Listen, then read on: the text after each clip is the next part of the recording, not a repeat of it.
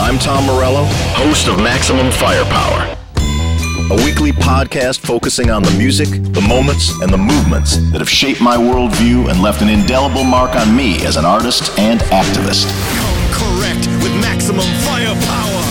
Redwood Forest, Gulf Stream waters. This land was made for you and me. This is Tom Morello's Maximum Firepower.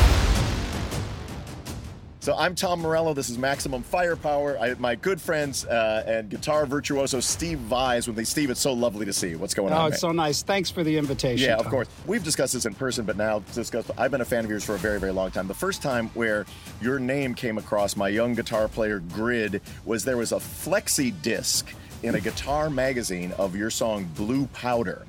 And, you know, and I ripped it out of the magazine and put it on my my 45 player and really could I mean it was it was a revelatory moment. It's like when Oh you know, goodness. it was a revelatory moment where I just heard something that just was beyond it outflanked the parameters of what I thought guitar playing, both in sort of style and substance, and Mm-hmm. kind of from sort of a, a sonic adventurousness to a emotional depth in a piece. It was really like stunning. As, as someone who was, Wow. I was I was in the middle of my practicing eight hours a day, and it really was a tremendous. Imp- that flexi disc was a tremendous Wow. inspiration. So, do you remember that at all? Like that? I've- that- uh, absolutely. Yeah, yeah. I, I remember it because I had originally recorded Blue Powder as a demo for a Carvin X100B amp Hmm. because it was the first stack that I ever owned. They gave it to me because I couldn't really afford anything way back then. yeah. Uh, so I, I did my best, and, and the song just kind of, you know, I thought in doing that and and all the other stuff, the solo work back then, I kind of felt like that what I was doing was just my own little secret that no one was really going to ever hear it. I can do whatever I want. Yeah.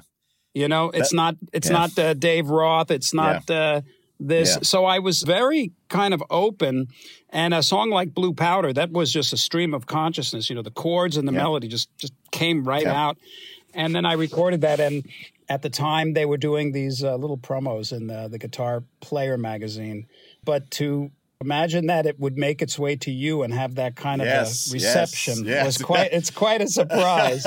yeah, in my apartment on Normandy here. I had just moved to LA and and it was and anyway, so that that was when I first heard your name. Then I then I did some research. There was no internet researching, but but then, you know, I learned of your work with Frank Zappa and it's like at the time, you know, I was like a heavy metal and punk rock person. and Frank Zappa was really not on my radar, and I did listen to some of that and I was just sort of amazed at one sort of like the quirky brilliance of Frank's sort of lyrical Yeah. vision and then Yeah. and what felt to me almost like a mismatched way the musical complexity that that, accom- Right. that accompanied it was just Mismatched, which yeah. is, which is crazy and i'm like oh and he's the guitar player doing that stuff so anyway that and then of course the eat 'em and smile so all of us you know those of us who were heavy metal gunslingers at the time you know eddie van halen of course was on the pillar and the band breaks apart and we don't we think like this is the end this is the end of good guitar playing on records as as as as, as, as, as we know it.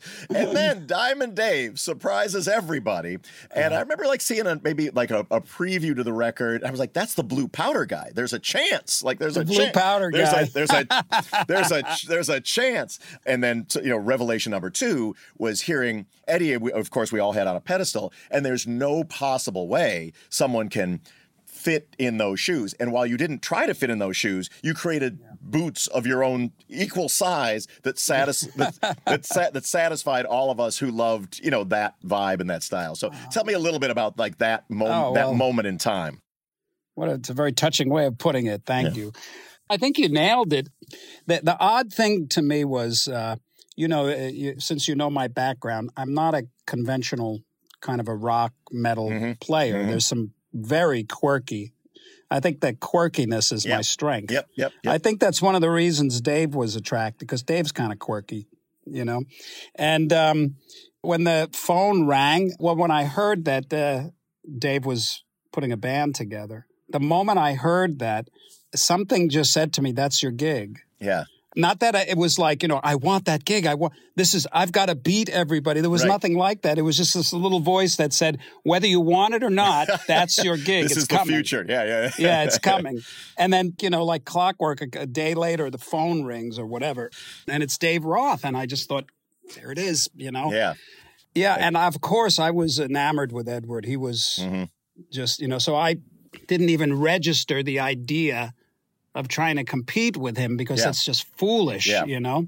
And plus I couldn't and also I just liked what I was doing. Yes. Yeah. You know, yeah. I kind of like thought, okay, great. This is a because there's all this quirky side to me and all this muso stuff, but there's you know I grew up on Led Zeppelin, yeah. Yeah. you know, and Kiss and uh, all the great great rock music of the '70s. That was my juice. Yeah. So this was a great opportunity. I, I just knew it. I saw it and I said, okay, I I know I love Edward, but can't go there. Yeah, and and the You one thing the one thing that that came across was so surprised, you know, for fans of what had happened and what was about to happen in the Yankee Rose video, which was a, was the mm. introduction to the planet, and I'm like. This guy is now stepping into the spot on stage that was previously handled by Edward Van I Halen. know, that- and and and he's not scared. Like that's what I thought when I saw him. I was like, that guy's just rocking me like like he he's assuming I'm coming right along for this ride because he's there, and I'm like, I was like, and I am.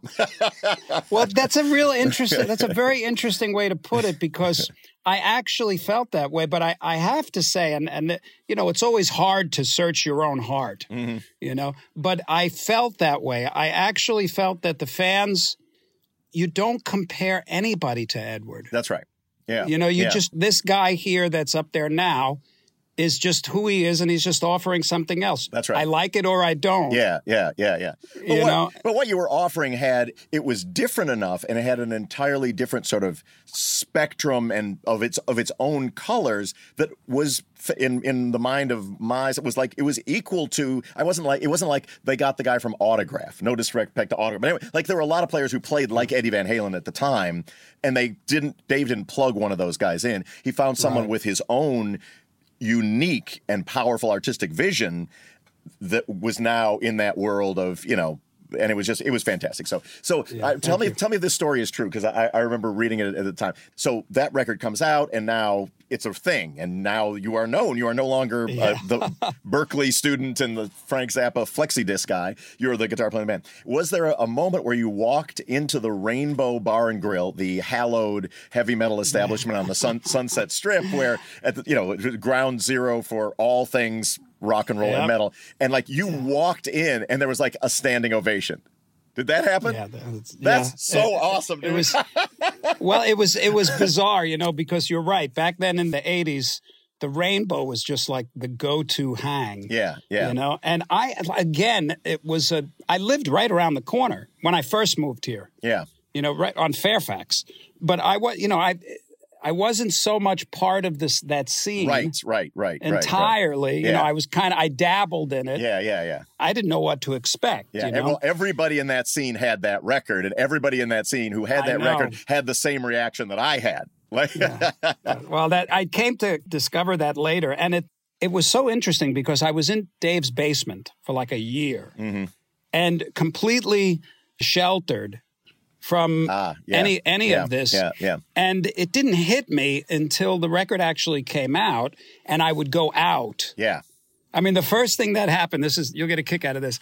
I go to the gym like I've been doing for years, same gym, and the record's out, and I'm walking through the uh, parking lot, and there's this guy that's screaming through the parking lot in his car, you know? And he he almost he has to stop and his brakes screech and he beeps the horn and he's got the music blasting blasting he's, he's jamming to the music and he beeps the horn and he he looks at me and he screams some profanity you asshole or something like Yeah. that and I just look at him and go oh dude you know he's listening to Eat 'Em and Smile you're like i'm like who's the asshole like you're Yeah, the what- one what- to- yeah. yeah and then that's when we got to uh, well you know that the energy of an arena yeah you know you know the energy Yeah. of a stadium Yeah, I mean, I saw. you know? Well, I saw you on that tour. I saw you guys at the Forum on that tour. I saw you at the Ah, yeah, yeah, the Forum on that tour. I was in the last row and I enjoyed it tremendously. Well, it was great. I mean, you know, for me at that age, at that time, I mean, it was just amazing. yeah, it was totally yeah. amazing. Yeah, it, it, it and I looked like played the part. You know, Yeah. I played the part. I wore the clothes. I uh, acted the part. Yeah. I, you know, I maneuvered. I was a total. You know, You had I was a you- total like pseudo rock star. You You, had know, the, you had the hair for it. I had the hair, everything. It was Attitude. You had all of that great. in in Yeah. spades. Okay, so the next thing I want to talk about is the Passion and Warfare record because that was really, you know, that and sort of surfing with the Alien, the Joe Satriani record. It was really kind of like the high water mark of like sort of the commercial acclaim of solo uh, instrumental guitar players. I mean, sort of there had been a Jeff Beck wave before, and guitar players enjoyed the Yngwie Malmsteen record and whatnot. But this was these were like gold or platinum record. I'm not sure, but, but it was they Yeah. were records that were heavily promoted, you know, Yeah. to the world in, in competitive in like a pop way, in a you know in a, in a rock way. And for for a record that is that sort of great and challenging musically. I mean, this it's a musician's record, right? It's a it's very much a musician's record that is like unapologetic in its Steve Vai-ness without That's a good way of putting it, You know what. I mean? Like I mean I there's do. there's the one song that's like a little hot for teacher style, which might have been the single or Yeah. something. There's something that's a little bit got one foot in the world of this is something not totally removed from what what you might No, see, it, it see was a bit of a piss take on Van Halen. Yeah, too. yeah, yeah. But the record as a whole is really a like you feel the, the artist's soul in that record. You know what I mean? Mm. And for that to sell a million copies. So tell me a little bit about that record. But the one thing I want to ask about specifically is another Steve Vai rumor, which I, I hope is true, and please tell me it is, even if it's not, is that for some of the either I'm not sure whether it was for the love of God or for Blue Powder or something, that you actually did fasting before the recordings of the songs. Like the, the there needed to be some sort of spiritual cleansing before you got your humbuckers going. I'd like to hear about that because that's that's I'd be fast- happy to tell That's you. Yeah. fascinating to me. Yeah. Yeah. Well, you know, when I look at my career, it was a series of perfect storms. You know, things took place in perfect timing to kind of unfold this quirky, weird career of mine. And when Passion and Warfare came out, there was so many, there was so much momentum. I had had the Attitude song made a big splash, the Crossroads, Oh, the yes. David Lee Roth. I mean, all of these things were like adding up, and and at that point, I knew that I was I was uh, sort of giving myself to a particular side of my muse, you know, the particular side of the music I like, but I was depriving myself of this other side, this quirky musical that had all these harm melodies and visions and Yeah. things like that. And at one point, when I left Dave Roth's band, I just decided, I just, you know what it's like. You just, you just have to do this. Yes, yes, I do. I very much. yeah, much you do. just Yeah. have to do it. And I actually, at one point, I made a conscious decision that this is going to be the probably going to be the end of my career mm-hmm. because it's not Yes. Dave. It's not all this Yes, big yes. stuff. It's not white. But I Sna- c- it's not Whitesnake. It's not Whitesnake. It's none of this yeah, stuff. Yeah, yeah, But I have to do it. So Mm-hmm. that's where the unapologeticness came in. There was nothing to lose. yeah. Mhm. Yeah. You know, it was just like nobody's going to care. Right. Right. No, what does anybody care what this guy is doing? It's a know? it's a great place to create from and to make It's a art from. It's a great place. place to create from. Yeah. it's the best place because there's freedom in it, you know? Yeah. So when I made the record and it came out, I actually thought, this is the end of my career. I'm not going to, can't tour. I can't Yes. do anything. Yeah. Yeah. But I had joined Whitesnake. Mm-hmm. So I was actually on tour with Whitesnake when the record came out. And I remember I was, uh, I think it was in Toronto, and I was in a radio station and I was going up, I was in the building and I was going up to the, I don't know, whatever floor. Yeah. And I met this guy in the lobby. And this is a week after the record came out. And he says, Hey, congratulations. I heard that your record's number 18 with a bullet and it went gold already. And I absolutely was convinced that this guy had no idea what he was talking Yeah. about. He was talking about, he the, was he was talking actually about the White Snake record or something. Yeah. yeah. Or, yeah. Oh, oh, or oh, he was talking to the wrong person. He didn't Yeah, even know who yeah, I was, yeah. you know? And I, and I just went, you know, I just went, oh, yeah, cool, thanks. And then I go up and I'm, I, I sit down and the, the guy turns the mic on and the first thing the DJ says is, what does it feel like to have a record that's 18 with a bullet and has gone gold in the first week? And I, I was like, what? I couldn't, what? Yeah. Yeah. So that was a that was a real surprise. But yeah, I used to. There was a period that I went through this great uh, metaphysical sort of revival, you know, and I was studying spirituality. I was hanging out at the Bodhi Tree bookstore, and I was doing all these things because I came from a place of some real mental challenges, and I needed to go through a complete trans uh, transformation.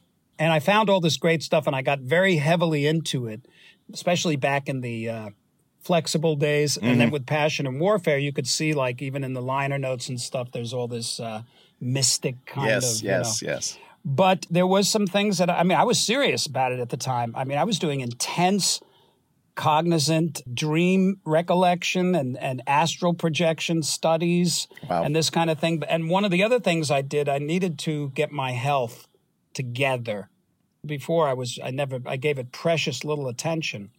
So one of the books I came across was The Miracle of Fasting by Paul Bragg. I think that's his name. And I read this book and I became very into it and I started to fast. I started uh, once a week and then twice a year for 10 days at a time. Because it does uh, you know it, i wouldn't recommend just doing it. I mean i studied it. And it was f- fascinating and, and actually phenomenal what it does to you how it changes your mental state.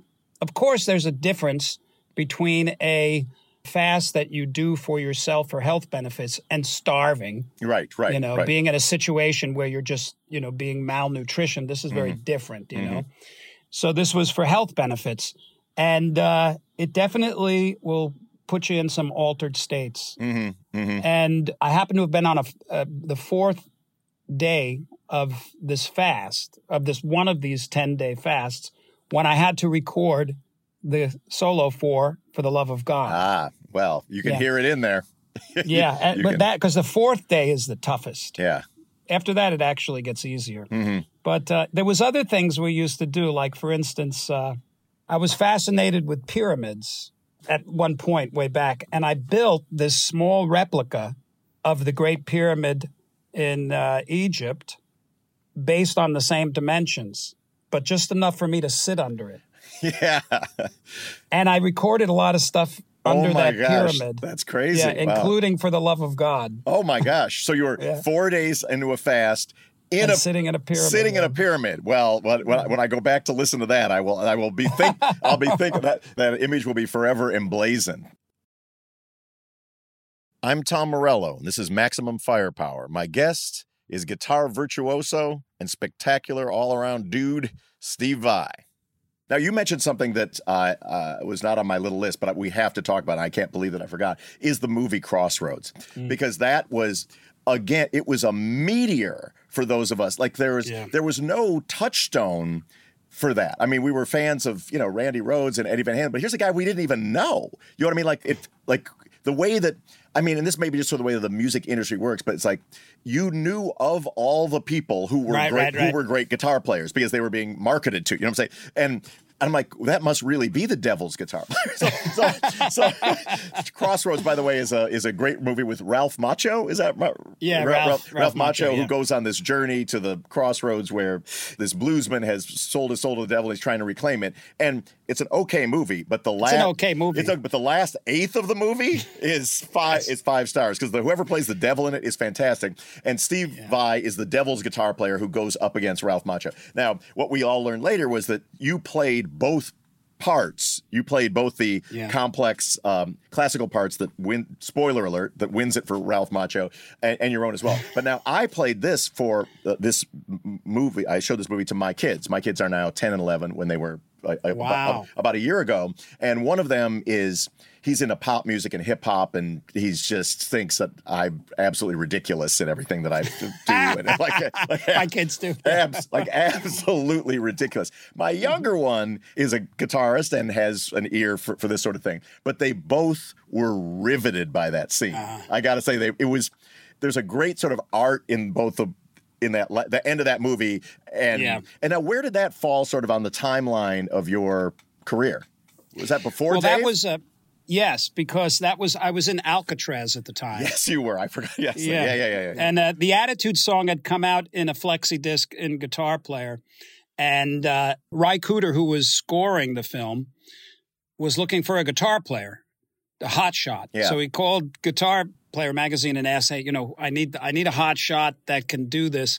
And they played him the Attitude song over the phone. Yeah. Tom Wheeler, and, and, he said, got the "That's gig. the guy." You got the gig. Yeah, yeah, yeah. Yeah, and at first it was just to build a duel scene, and I read the script and I said, "Yeah, you know, I'm a, I'm, I love theater. yes, you know, sure. I'm a ham. I mean, the Yeah. ham is cooking. Yeah, You know, yeah. I, I'm a total like actor, performer, not actor, but you know, Yeah. I'm a ham. And I read this script and I was like, I got this shit, man. I know exactly Yeah. what, because what they were doing before that was it wasn't working. They had all you know some other guys come in, but they were jamming. Right, right. You know, right, you can't. This is it's it's theater. You got to make it like you know. Yeah. So I worked with Ry on that, and it, it was just fantastic. Ry did all the slides. That's right. That's right. And you did And all I the did the other stuff. crazy stuff. Yeah, yeah. Yeah, yeah. It was great fun. You know, it- it's another example of a, a part of a perfect storm. You, I mean, you can do a hit record, you can have a hit record, but being in a, like a hit movie, Yeah. That changes everything. Yes, yes, yeah. Yeah. and it really, yeah, because everybody saw your face, and it was at a time Yeah. where Ralph Macchio was really big in Karate Kid world, and so it had it had a lot of people's attention. And I got to say, the last eighth of that movie holds up really strong. No, yeah, It's so funny. I hadn't seen it in decades, and I Yeah. I watched it not too long ago, and uh, well, a while when I was putting the Passion and Warfare together because I used clips from it, Mm-hmm. and I'm like, who is that guy?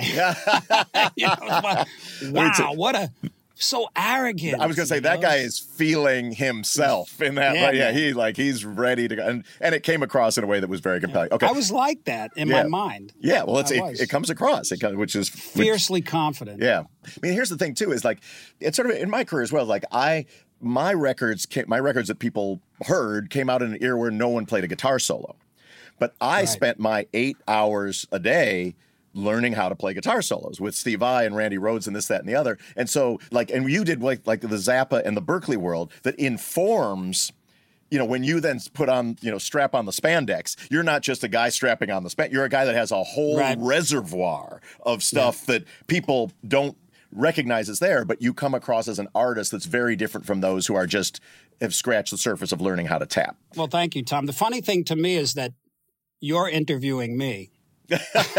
I'm You know, I happy to. I'm a super fan, dude. Like, I, but fan. you're just such a great contributor to the guitar environment.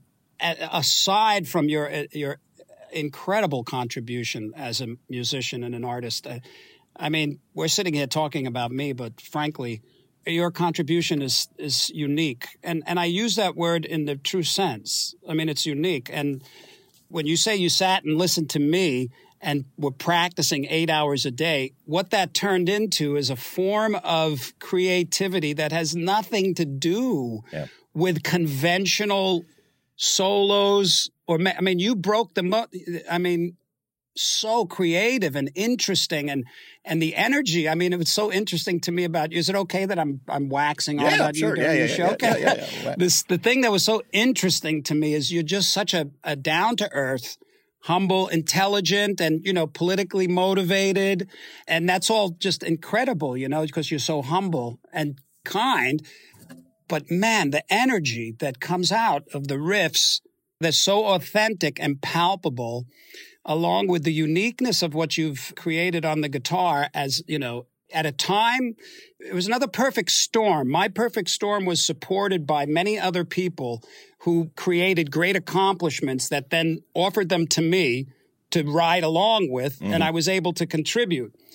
You built the boat, you know, at a perfect time when you came out, when the band came out, and it hasn't stopped. You continue to evolve, doing more interesting, more colorful, more melodic, creative things that the thing that I respond to the most in any artist is when I experience the unexpected in a way that I feel it came from a uniquely inspired place that only resides in them. Because everybody, everybody has the ability to be uniquely creative. You, you either need the courage or you need the ignorance. You need the uh, bliss, bl- blissfulness to not even know that you're doing it. yeah, yeah. You know, you just, I, I don't know. This is just what I'm doing, you know? And uh, for whatever reason, your contribution has just been so powerfully unique. I mean, it is just unique. Well, well, thank, thanks, Steve. I mean, that's and, and also, I just want to say, yeah. uh, it's really nice and it's very helpful for an artist to have someone like you supporting me because you have been one of my greatest Oh. supporters in the guitar community Yeah. in my entire career, and your voice carries. Yeah, So I yeah. appreciate Well, it's well, it's it's all it's it's well it's well deserved and and, and, and well earned. All right, brother. Thank, you so you, much, Tom. Steve. Uh, until next time, take it easy, but take it. Let foes of justice tremble. This has been Tom Morello's Maximum Firepower. Hear this episode again or listen to past shows right now on the SiriusXM app. Search Maximum Firepower.